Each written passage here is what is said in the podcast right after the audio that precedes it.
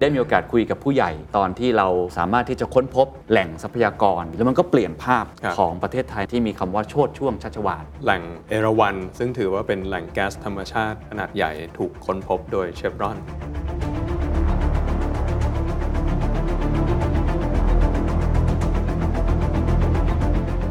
การพัฒนาแหล่งแก๊สธรรมชาติยังทำให้เกิด อุตสาหกรรมต่อเนื่อง ก็ทำให้เศรษฐกิจของประเทศเนี่ยมันโตขึ้นเรื่อยทีนี้มาถึงยุคปัจจุบันเขาคุยกันอะไรกันใน global โอเคมันเจอความท้าทายหมวดอะไรๆบ้างอ่ามันไม่ใช่แค่การจัดหาพลังงานเหล่านี้เท่านั้นเนาะมันต้องจัดหาพลังงานที่มีความสะอาดอย่างเช่นไฮโดรเจน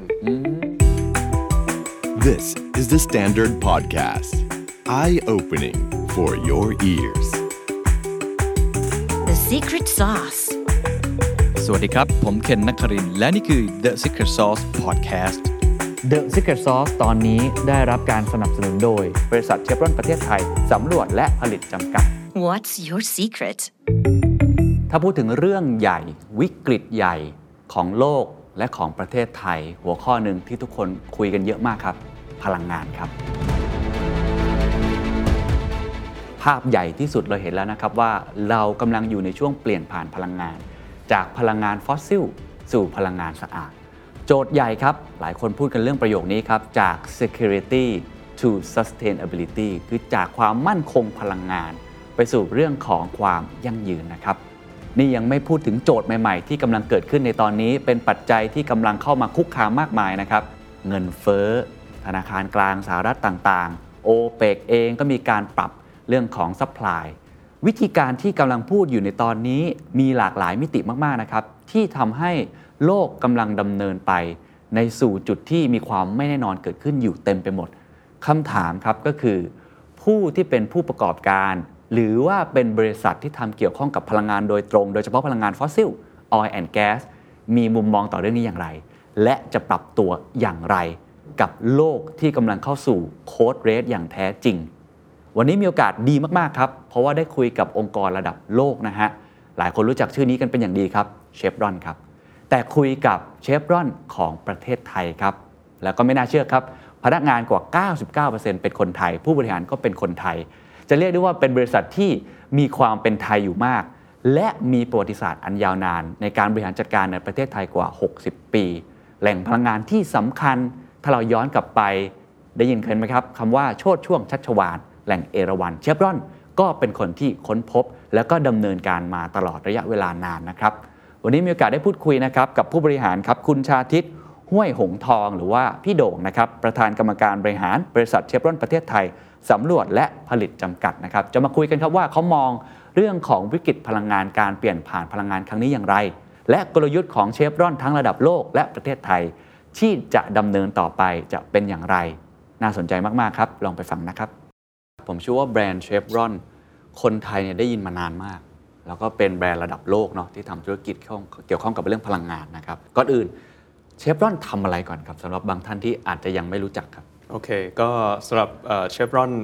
ในประเทศไทยนะครับ เรามีธุรกิจที่เอ่อแบ่งเป็น 3 ส่วนใหญ่ ๆนะครับเอ่อส่วนแรกคือสิ่งที่เราเรียกว่าธุรกิจ upstream ครับนะครับเอ่อต้นน้ำนะครับก็คือเราทำหน้าที่ในการเอ่อ สำรวจนะครับขุดเจาะแล้วก็พัฒนาเอ่อแหล่งปิโตรเลียมนะไม่ว่าจะเป็นแก๊สธรรมชาติหรือว่าน้ำมันก็แล้วแต่นะครับ แล้วก็ขายปิโตรเลียมนะครับให้กับลูกค้าของเราเอ่อในส่วนนี้เนี่ยเอ่อบริหารจัดการโดยบริษัทเชฟรอนประเทศไทยสำรวจและผลิตจำกัดนะครับก็เอ่อผมเป็นเอ่อประธานกรรมการที่ที่ดูแลในในส่วนนี้ครับในส่วนที่2นะครับเอ่อเรียกว่าเป็นธุรกิจ downstream เอ่อ ธุรกิจปลายน้ำที่เอาเอ่อ product petroleum product เนี่ยมาเอ่อเปลี่ยนนะครับเป็นเอ่อ product ที่พวกเราใช้กันอยู่นะคครัรับบอย่างเช่นน้ำมันนะครับแล้วก็เอ่อเอามาขายอย่างเช่นเป็น station ฟาร์ม station นะครับในสิ่งที่ปั๊มที่เราเจอกันบ่อยๆ ก็จะเป็น Caltex อ่าถ้าในประเทศไทยแบรนด์ก็เป็น Caltex Caltex ครับนะครับอันนี้ก็เป็นส่วนหนึ่งของเชฟรอนครับผมนะครับแล้วก็อีกส่วนหนึ่งก็จะเป็นเอ่อ ทางด้าน refinery นะครับโรงกลั่นนะครับตอนนี้เรามีเอ่อเป็นผู้ถือหุ้นใหญ่เนาะในโรงกลั่นเอ่อ Star Petroleum Refining นะคครัรับบหรือว่า SPRC ครับครับผมเพราะฉะนั้นก็ทำใน 3 มิติเลยใช่ ตั้งแต่ต้นน้ำปลายน้ำแล้วก็กลั่นอใช่อกมาเป็นวัตถุดิบต่างใช่ๆนะครับทีนี้ใช่เอ่อผมทราบมาว่าจริงๆ เชฟรอนมีส่วนร่วมเกี่ยวกับประวัติศาสตร์ พลังงานของประเทศไทยมาก รุ่นผมพูดตามตรงอาจจะไม่ค่อยทัน แต่โชคดีได้มีโอกาสคุยกับผู้ใหญ่ครับที่อยู่ในช่วงเวลานั้นฮะตอนที่เราอ่าสามารถที่จะค้นพบนะครับเรื่องของแหล่งทรัพยากรอืมเชิงธรรมชาติที่เป็นพลังงานก๊าซธรรมชาติในอ่าวไทยครับนะครับหรือว่าแหล่งอื่น ๆ เองก็ตามทีแล้วมันก็เปลี่ยนภาพครับของประเทศไทยในช่วงเวลานั้นครับที่มีคำว่าโชดช่วงชัชวาลอ่าจากพลเอกเปรมตุลศรีอานนท์นะครับครับซึ่งผมคิดว่าเป็นช่วงที่ประเทศไทย ยกระดับตัวเองมา เพราะหลังจากนั้นอุตสาหกรรมอื่นก็ตามมาอีกเต็มไปหมดเลยเพครับราะพอเรามีพลังงานของตัวเองมีความมั่นคงทางพลังงานครับซึ่งไอ้คำว่าเอ่อ security ผมคิดว่าในยุคผมเนี่ยคำเนี้ยเรามองเป็นเรื่องปกติแล้วอืมจนตอนนี้มันจะกลายเป็นเรื่องของอา sustainability ใช่ไหมครับอืมแต่ยุคนั้นเนี่ยผมเคยคุยกับคุณพ่อคุณแม่เขาก็บอกว่าเออคำว่าแค่ security แค่เนี้ยเป็นเรื่องใหญ่มาก เพราะตอนนั้นคำว่าพลังงานเนี่ยมันยังไม่มีความมั่นคงอืมมันมีเรื่องของสงครามน้ำมันมีอะไรต่างๆ มากมาย เชฟรอนมีส่วนร่วมในประวัติศาสตร์ของประเทศไทยอย่างไรบ้างครับ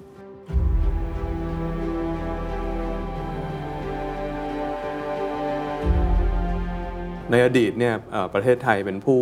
ต้องเรียกว่าต้องนำเข้าพลังงานครับ100%อืมนะครับก่อนที่เราจะมีแหล่งแก๊สธรรมชาติครับที่เอามาใช้ณปัจณปัจจุบันครับนะครับแต่ว่าเอ่อการพัฒนาแหล่งแก๊สธรรมชาติ หรือว่าการพัฒนาน้ำมันเนี่ยมันช่วยให้เราลดการพึ่งพาพลังงานจากเอ่อ ภายนอกครับนะครับก็ต้องบอกว่าเชฟรอนเอ่อเป็นผู้บุกเบิกนะครับในส่วนของทางด้านเอ่อการ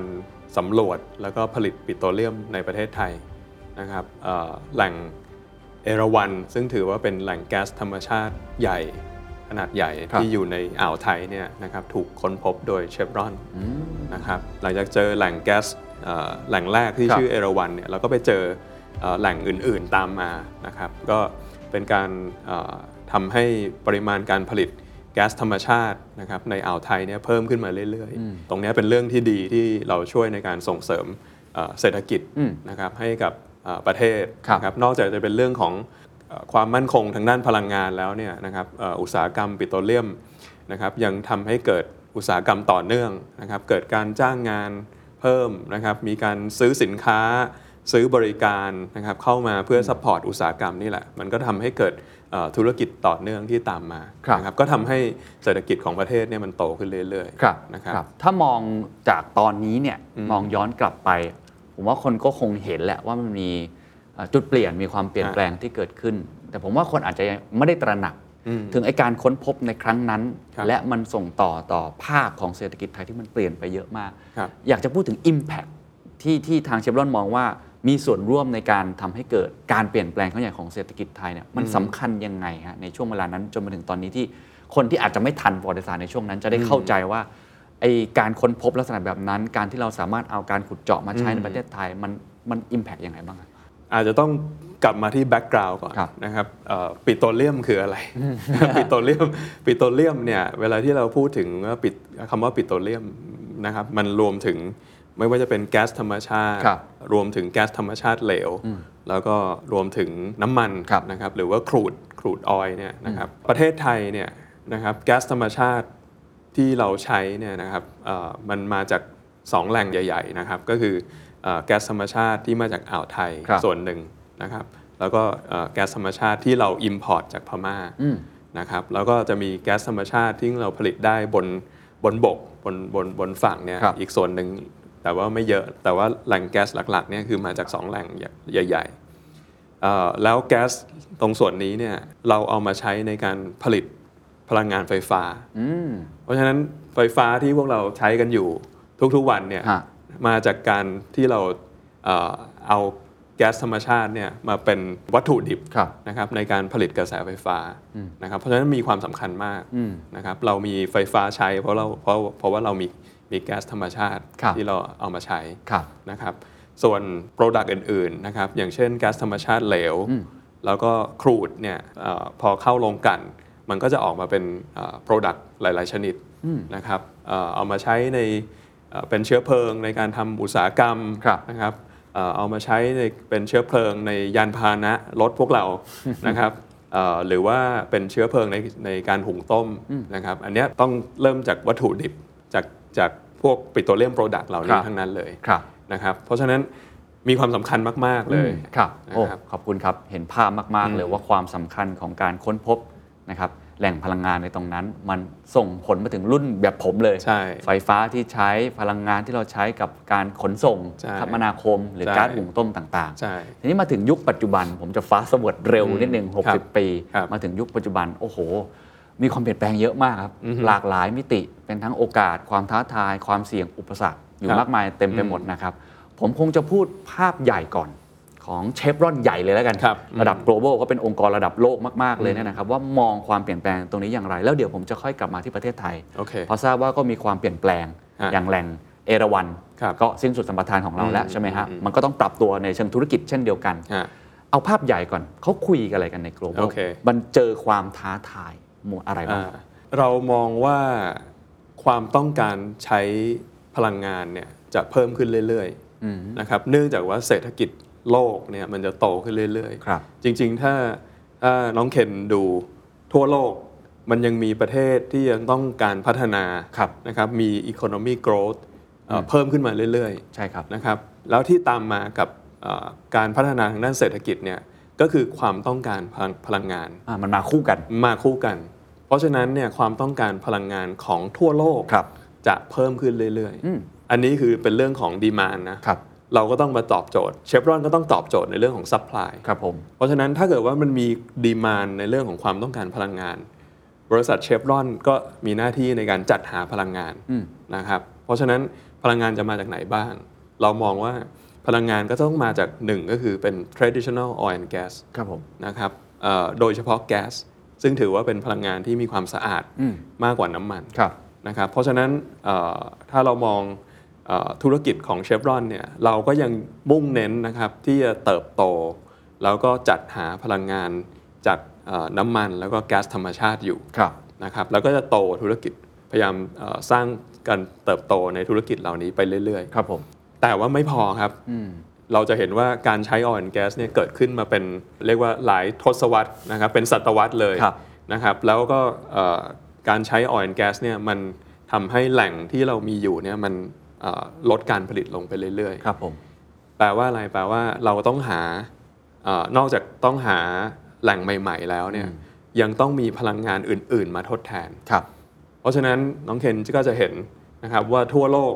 เริ่มมีการใช้ renewable energy มากขึ้นครับ มีพลังงานโซลาร์แสงแดดครับนะครับมีพลังงานวินนะครับจาก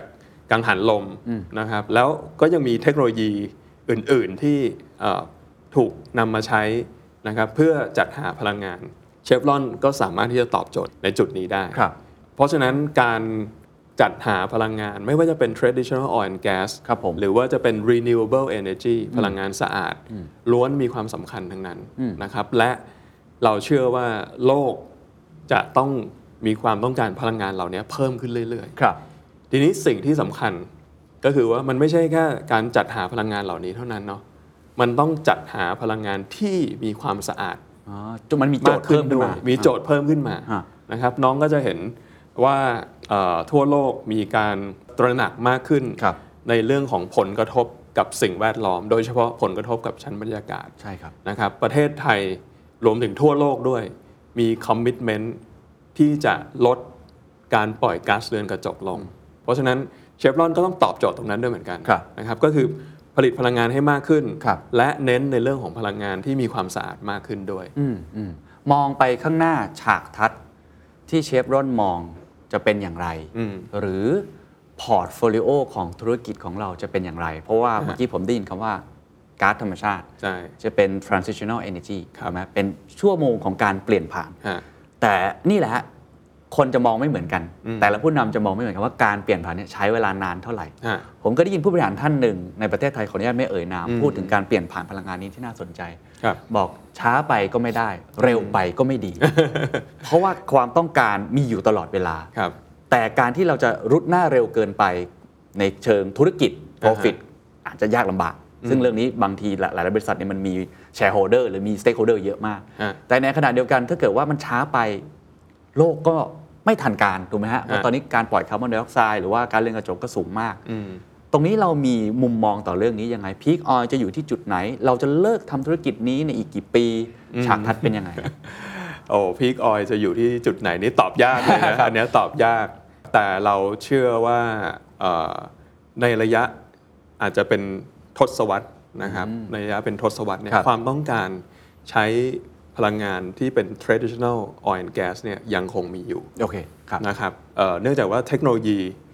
เรื่องของ renewable เนี่ยมันยังต้องถูกพัฒนา ครับโดยเฉพาะในเรื่องของการลดต้นทุน อืมให้มันมีความเอ่อความสามารถในการแข่งขันเนาะครับ เพราะฉะนั้นเนี่ยเอ่อการพัฒนาทางด้านเทคโนโลยีเพื่อลดต้นทุนเนี่ยจะมีผลว่าเอ้ยเราจะปรับเปลี่ยนพฤติกรรม ไปใช้ renewable energy เนี่ยได้เร็วมากน้อยขนาดไหนครับอ่าก็คือขึ้นอยู่กับว่าเทคโนโลยีมันถูกพัฒนาไปได้เร็วขนาดไหนอืมเพราะฉะนั้นอันเนี้ยคือก็คือ position ของ Chevron เราจะต้องทำ oil and gas นะครับเอ่อในขณะที่ควบคู่ไปเลยนะครับกับการพัฒนาทางด้าน renewable energy ครับนะครับครับในระยะหลังๆ ก็มีแรงกดดันเพิ่มมากขึ้นอืมนะครับจากแผนที่เราตั้งไว้ตั้งแต่ตอนแรกอ่านนะผมว่า 5 ปีที่แล้วเราพูดกันเรื่องนี้ทุกคนพอเข้าใจได้เพราะผมครับเห็นข่าว ในต่างประเทศกับหลาย ๆ แบรนด์อื่นๆนะก็พูดในลักษณะแบบนี้ แต่ใน 2-3 ปีที่ผ่านมาเนี่ยโอ้โหมันมีบางคนบอกว่ามันเป็นตัวเร่งปฏิกิริยาอืมโดยเฉพาะเรื่องของสงครามรัสเซียอืมยูเครนอืมคุยกันเยอะมากในอ่าฮะ EU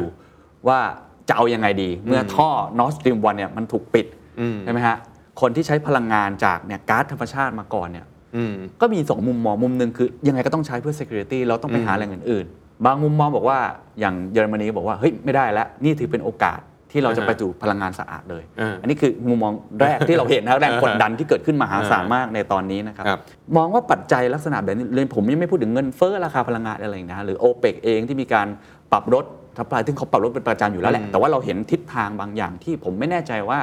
เอ่อมุมมองพี่โด่งเองหรือทางเชฟรอนเองอะมองว่าเรื่องนี้มันเป็นตัวเร่งหรือเปล่าที่ทำให้เราต้องเร่งทำให้เร็วขึ้น หรือว่าเรามองเรื่องนี้ยังไงครับ พี่ว่าวิกฤตพลังงานโลกเนี่ยมัน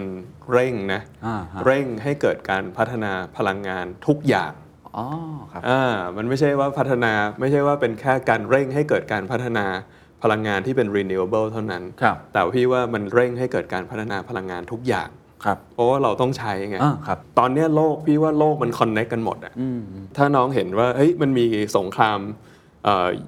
เอ่อยูเครนรัสรัสเซียครับใช่ไหม แต่ว่ามันกระทบทั่วโลกนะครับใช่ครับเพราะฉะนั้นราคาพลังงานตอนนี้ก็คือขึ้นทั่วโลกถูกไหมถูกครับพี่ว่าในแง่ของความต้องการใช้พลังงานเนี่ยนะครับ มันก็ขึ้นอยู่กับ affordability อืมนะครับของแต่ละประเทศครับนะถ้าถ้าประเทศที่รู้สึกว่าเฮ้ยเขายินดีที่จะจ่ายต้นทุนสูงนะครับ move ไปหา renewable energy ครับที่เร็วมีความพร้อมมากกว่า เขาก็สามารถ move ไปได้เร็ว ประเทศที่มีความร่ำรวยน้อยกว่าครับอ่าพี่พูดอย่างนี้แล้วกันร่ำรวยน้อยกว่าฮะเอ่อยังไม่สามารถที่จะ afford พลังงานที่มีราคาสูงได้ ครับ ก็อาจจะต้องพึ่งพากับพลังงานที่เป็นเอ่อยังราคาต่ำกว่า อย่างเช่นเป็นเอ่อแก๊สครับผมเป็นต้นครับนะผม อย่างเงี้ย อ่าเชฟรอนล่ะครับ ถ้ามองเป็นองค์กร เรามองว่าเราเนี่ยควรจะปรับตัวเร็วขึ้นไหม หรือเราตั้งเป้าเรื่อง net zero อ๋อแบบนี้ยังไงการเปลี่ยนผ่านยังไงครับแน่นอนครับ เรามีการตั้งเป้านะครับให้กับตัวเองครับที่จะเป็น net zero ภายในปี 2050อืมนะครับซึ่งเป้านี้เนี่ยถูกแอพพลายกับทุกธุรกิจของเชฟรอนทั่วโลกครับรวมถึงประเทศไทยด้วยครับเอ่อแล้วในขณะเดียวกันมันก็ drive ในเรื่องของวิธีการเอ่อบริหารงานธุรกิจอืมในแต่ละประเทศครับอย่างในประเทศไทยก็เหมือนกันนะครับ นอกจากมีการเอ่อตั้งเป้าที่เป็น net zero แล้ว ก็คือเราก็ต้องเน้นนะครับในเรื่องของการพัฒนาเทคโนโลยีนะครับเน้นในเรื่องของการควบคุมการปล่อยเออก๊าซเรือนกระจกครับจากโอเปอเรชันของเราอืมนะครับเอ่อรวมถึงศึกษาความเป็นไปได้ ที่จะเอา renewable energy เนี่ยเข้ามาใช้ใน operation มากขึ้นด้วยครับอ่า กลยุทธ์คืออะไรครับของในระดับโลกเมื่อกี้พูดมาเป็นเป็นข้อๆให้เห็นแล้วครับว่ามี actionอืมหรือว่ามีอินิเ i ทีฟอะไรที่จะทำใช่ไหมฮะฮะกลยุทธ์หลังจากนี้ที่จะไปถึง net zero ให้ได้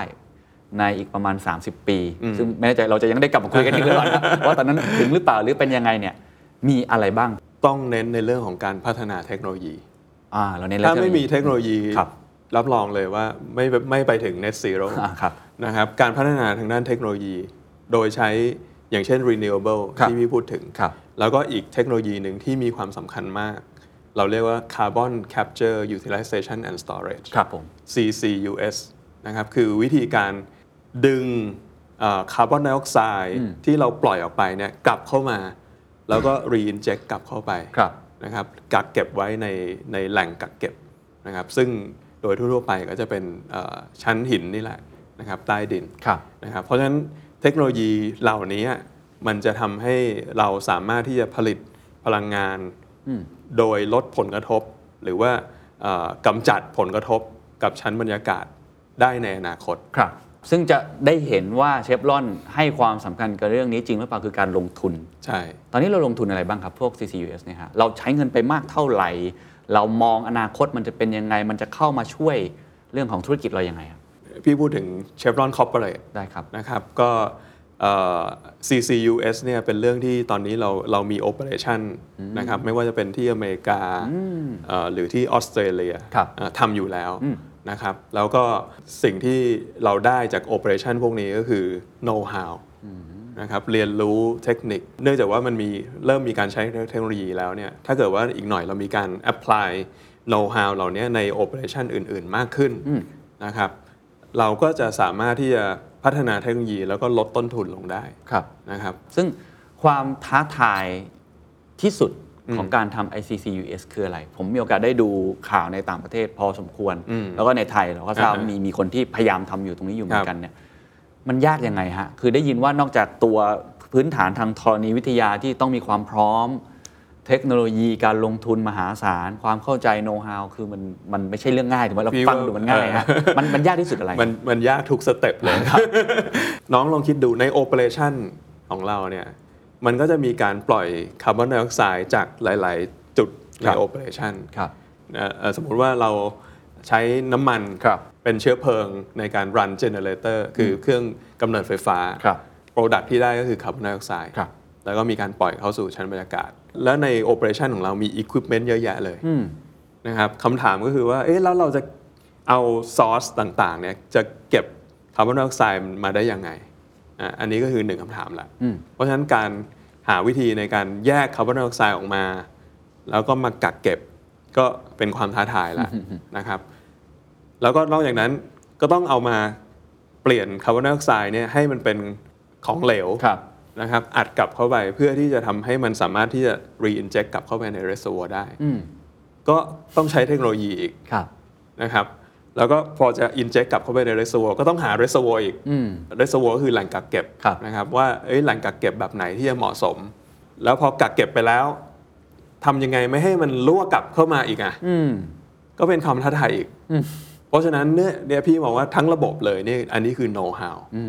นะครับนี่คือ know how ครับอ่า ความท้าทายมากมายหลายมากมิติมายซึ่งก็คงต้องค่อยๆ พัฒนาไปใช่ทำไปเรื่อยใช่ๆนะครับใช่นั่นคือมุมหนึ่งในเชิงเทคโนโลยีที่เราเน้นมากคือ CCUS ครับเรื่องของพลังงานทางเลือกพลังงานหมุนเวียนแหละครับอ่าฮะบางที่เน้นเรื่องลม บางที่เน้นเรื่องแดดอืมบางที่ก็เน้นแล้วแต่เรื่องไปที่นี่เน้นที่ไหนครับเอ่อพลังงานลมก็ตามพลังงานแดดโซล่าร์ก็วินพวกเนี้ยครับนะครับเป็นเทคโนโลยีที่มันถูก develop ขึ้นมาระยะหนึ่งแล้วแหละอืมแล้วก็มี คนที่ทำธุรกิจทางด้านนี้มากมายครับเอ่อบริษัทเชฟรอนน่าจะสามารถ add value ได้น้อย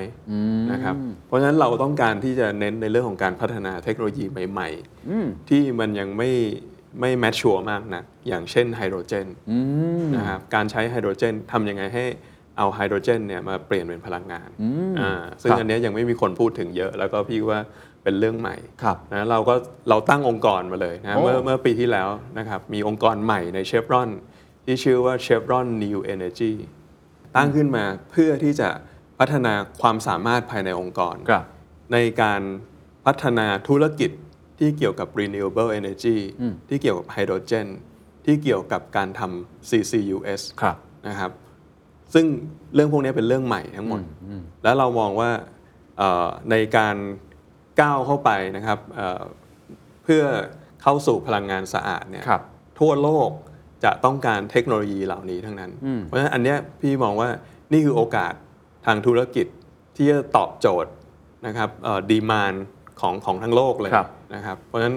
เอ่อนี่คือสิ่งที่เชฟรอนกำลังทำอยู่ ครับ พูดถึงเรื่องไฮโดรเจน ผมว่าต้องขยายความ เพอ่าราะว่าเป็นเรื่องที่อยู่ในความสนใจของคน แล้วว่าตามตรงเนี่ย ในโซเชียลมีเดียชอบเถียงกันเออเนี่ยพอเราเห็นค่ายรถไฟฟ้า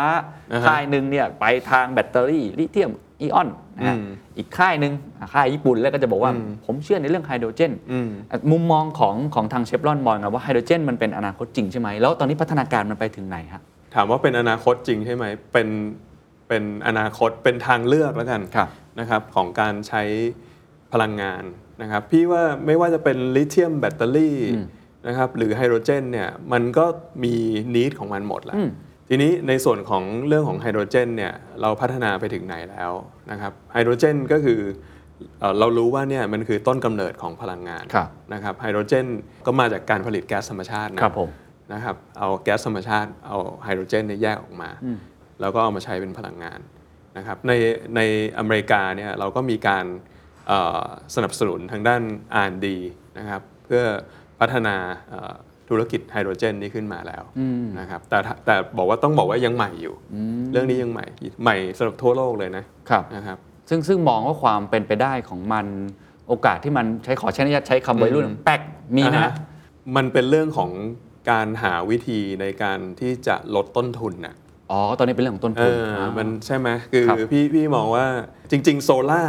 อะยกตัวอย่างโซล่าครับครับณปัจจุบันเนี่ยเราก็จะเห็นคนเริ่มติด rooftop ใช่ใช่ไหมครับใช้พลังงานโซล่ากันมากขึ้นครับ เมื่อ 10 ปีที่แล้วเป็นอย่างนี้ปะก็ไม่ขนาดนี้ ไม่ไม่เป็นอย่างนี้ใช่นะ แต่ว่าพอมันถึงจุดหนึ่งที่แบบว่า การพัฒนาเทคโนโลยีมันทำให้ต้นทุนลดลงเนี่ยครับในที่สุดมันก็ไปเปลี่ยนพฤติกรรมของผู้บริโภคไงแล้วทำให้เกิด need มากขึ้น เกิดครับ demand มากขึ้นอืมไฮโดรเจนก็เหมือนกันครับอืมไฮโดรเจนณปัจจุบันอาจจะต้นทุนสูงอยู่ครับนะครับเอ่อในอนาคตถ้าเกิดว่าเรามีการพัฒนาเทคโนโลยีครับดีขึ้นเรื่อย ๆ ต้นทุนก็จะถูกลง และครับในที่สุดผู้บริโภคก็จะหันมาใช้ครับไฮโดรเจนมากขึ้นครับอ่าทั้งหมดนี้เราเห็นแล้วว่าในเรื่องของพลังงาน oil and gas เรายังดำเนินต่อไป เพียงแต่ว่าก็เอาเทคโนโลยีเข้ามาช่วย support ใช่เพราะยังมี demand ตรงนี้อยู่ แล้วก็ใช้พลังงานที่น่าจะเป็นอ่าพลังงานฟอสซิลที่สะอาดที่สุดใช่ก็คือก๊าซธรรมชาติ ในขณะเดียวกันเรื่องของ renewable energy ทางเชฟรอนก็มองเรื่องของไฮโดรเจนใช่ถูกไหมครับ ทีนี้เราเห็นภาพของการ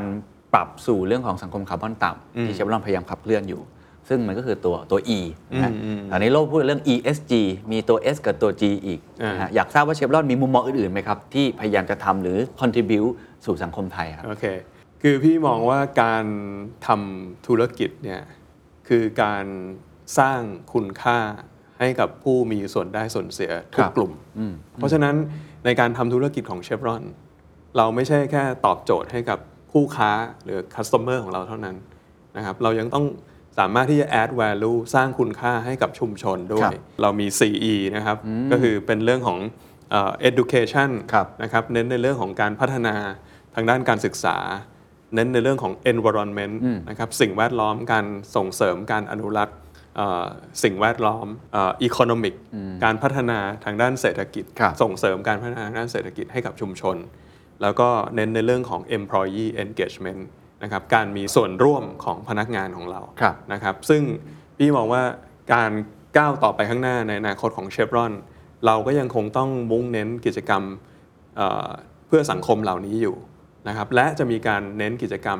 ที่เกี่ยวกับเอ่อการทำให้สังคมไทยเนี่ยเข้าสู่เรียกว่า green energy นะครับทำให้เราเอ่อมีสังคมที่เป็นคาร์บอนต่ำได้ดีขึ้นเร็วขึ้นนะครับเอ่อโดยส่งเสริมกิจกรรม เกี่ยวกับการอนุรักษ์พวกนี้มากขึ้นนะครับ ครับ พอพูดเห็นอ่าภาพรวมทั้งหมดแล้วเนี่ยในเชิงธุรกิจเหรอครับอืมในเชิงตัวเลขที่ยังไงเราก็ต้องตอบสนองตรงนี้นะฮะอ่าพอร์ตฟิโลมันจะเป็นยังไงฮะในอีกเนี่ยสิบยีปีข้างหน้า รายได้มาจากไหนอะในเมื่อ oil and gas มันอาจจะไม่ได้พีคเหมือนแต่ก่อนอืมรายได้จากไฮโดรเจนเพียงพอไหมจากเทคโนโลยีอื่น ๆ ที่มาเนี่ยมันช่วยไหม แต่ทำยังไงให้ในเชิงธุรกิจมันดำเนินต่อไปได้ เอาทั่วโลกหรือว่าเมืองไทย เอาทั่วโลกก่อนก็ได้คเอารับทั่วโลกก่อนรายได้มาจากไหนพี่ว่าอย่างที่บอกอะรายได้จะมาจากทั้งสองทางเลยครับ ครับ ไม่ว่าจะเป็น oil and gas หรือว่าเอ่อ renewable energy oil and gas คิดว่ายังโตได้อยู่ ยังยังโตได้อยู่ ครับโดยเฉพาะในระยะเรียกว่า 10 20 ปีข้างหน้าครับผม นะครับ ก่อนที่จะเป็น peak oil นะครับ พอมันเป็น peak oil แล้วเนี่ย ณ จุดนั้นเนี่ยเราคิดเราเชื่อว่า เอ่อเทคโนโลยี renewable มันต้อง mature ถึงระดับหนึ่งที่บอกว่าเฮ้ยความต้องการใช้พลังงานที่เป็น traditional oil and gas เนี่ยมันเริ่มจะลดลงแล้วนะครับเพราะฉะนั้นเอ่อรายได้ในส่วนที่เป็น renewable มันก็จะมากขึ้น นี่คือสาเหตุว่าทำไมเราต้องโฟกัสที่ทั้ง 2 business เอ่อในเวลาเดียวกันครับ ถ้ากลับมาในเมืองไทยฮะก็ถามว่าเอ่อในอนาคตเรามองยังไงนะครับประเทศไทยเนี่ยเริ่มเห็นแล้วว่า ปัจจุบันเราต้องมีการ import LNG เข้ามามากขึ้น ใช่ครับ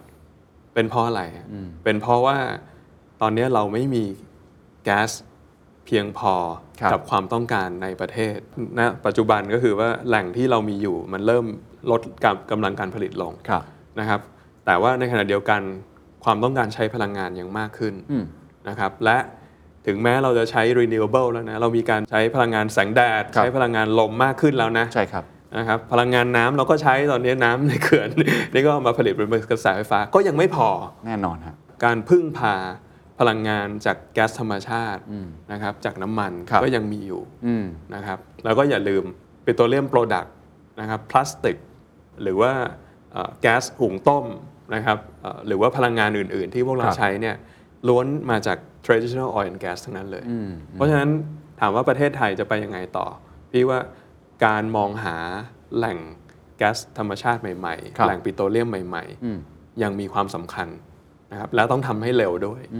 ในประเทศไทยจริงๆก็มีอีกความท้าทายหนึ่งนะฮะซึ่งก็คือเรื่องของการสิ้นสุดนะฮะสัมปทานของแหล่งที่เราเคยเป็นคนค้นพบขุดเจาะอะไรมาอย่างยาวนานนะก็คืคอรับที่เอราวันพอมันมีการเปลี่ยนมือเปลี่ยนครับผ่านกันเนี่ยเชื่อว่ามันก็กระทบในเรื่องของรายได้ กระทบเรื่องของการดำเนินธุรกิจของเราพอสมควรฮะตรงนี้เราเปลี่ยนแปลงยังไงปรับตัวยังไงครับ โอเค ต้องบอกก่อนนะครับว่าแหล่งแก๊สเอ่อเอราวันที่เพิ่งหมดสัมปทานไปเนี่ย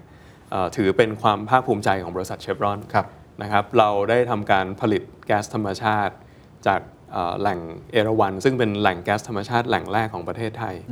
ตลอดระยะเวลา 40 ปีเนี่ยแล้วเราก็ได้ส่งมอบความภูมิใจเนี่ยกลับคืนให้กับเอ่อภาครัฐนะครับแล้วก็มีโอเปอเรเตอร์เจ้าใหม่เข้ามาโอเปเรตครับนะครับแน่นอนฮะ การสิ้นสุดสัมปทานของแหล่งเอราวัน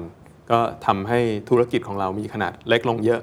นะครับในปัจจุบันเนี่ยเอ่อเรายังมีเอ่อแหล่งปิโตรเลียมที่เรา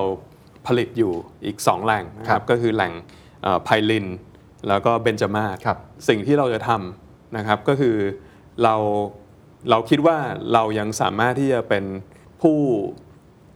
supply นะครับ energy เอ่อพลังงานนะครับให้กับประเทศไทย ได้ในระยะยาว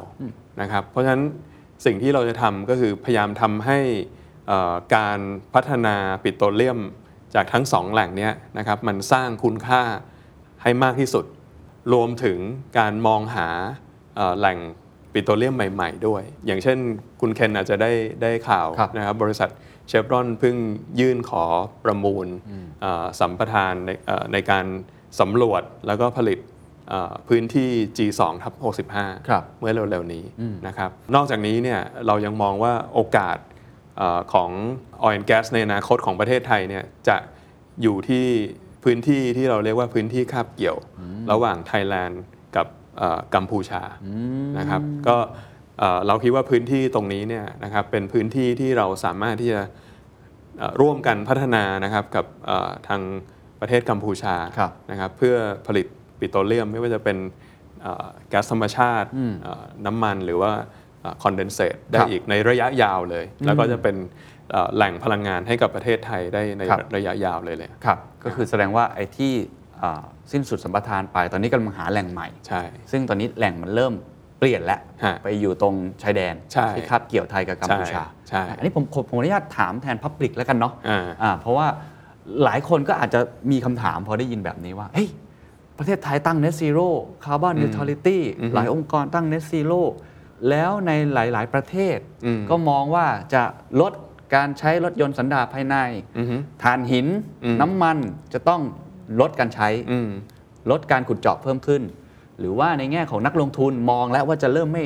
สนับสนุนอย่างนี้แล้วกันนะฮะมีมีกำแพงภาษีมีวิธีคิดอะไรต่าง ๆ นี้มากมายแต่ว่าอืม พอเชฟรอนดำเนินที่จะทำธุรกิจลักษณะแบบนี้ครับหาแหล่งเพิ่มเติมต่อเนี่ยอันนี้จะครับตอบเขายังไงครับเราต้องบอกก่อนว่า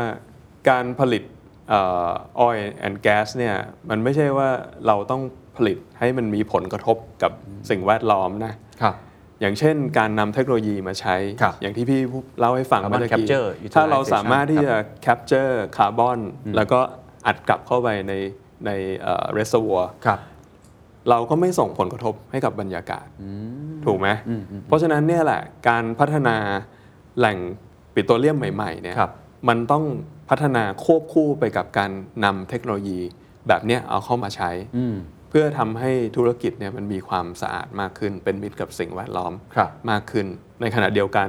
เราสามารถที่จะสร้างความมั่นคง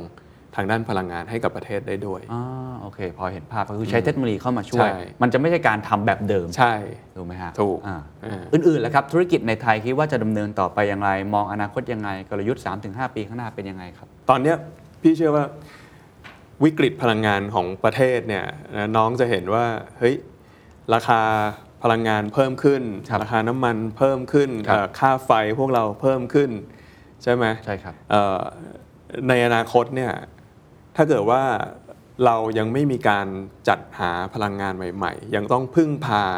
การนำเข้าพลังงาน หรือว่ามีการนำเข้าพลังงานมากขึ้นอืมก็แปลว่าวิกฤตอย่างเงี้ยก็จะอยู่กับเราไปเป็นระยะยาวอืมอืมถูกไหมครับครับ เพราะฉะนั้นเนี่ยบริษัทเชฟรอนเรามองว่าเราสามารถที่จะเป็นส่วนหนึ่งครับของโซลูชันนะครับในการแก้ปัญหาวิกฤตพลังงานให้กับประเทศไทยอืมนะครับ โดยการ มองหา แล้วก็พัฒนาเอ่อแหล่งปิโตรเลียมใหม่อืมๆมีการนำเอาพลังงานสะอาดเข้ามาใช้มากขึ้นครับอย่างที่พี่บอกว่าเรามีเอ่อความสามารถในการดึงโน้ตฮาวดึงเทคโนโลยี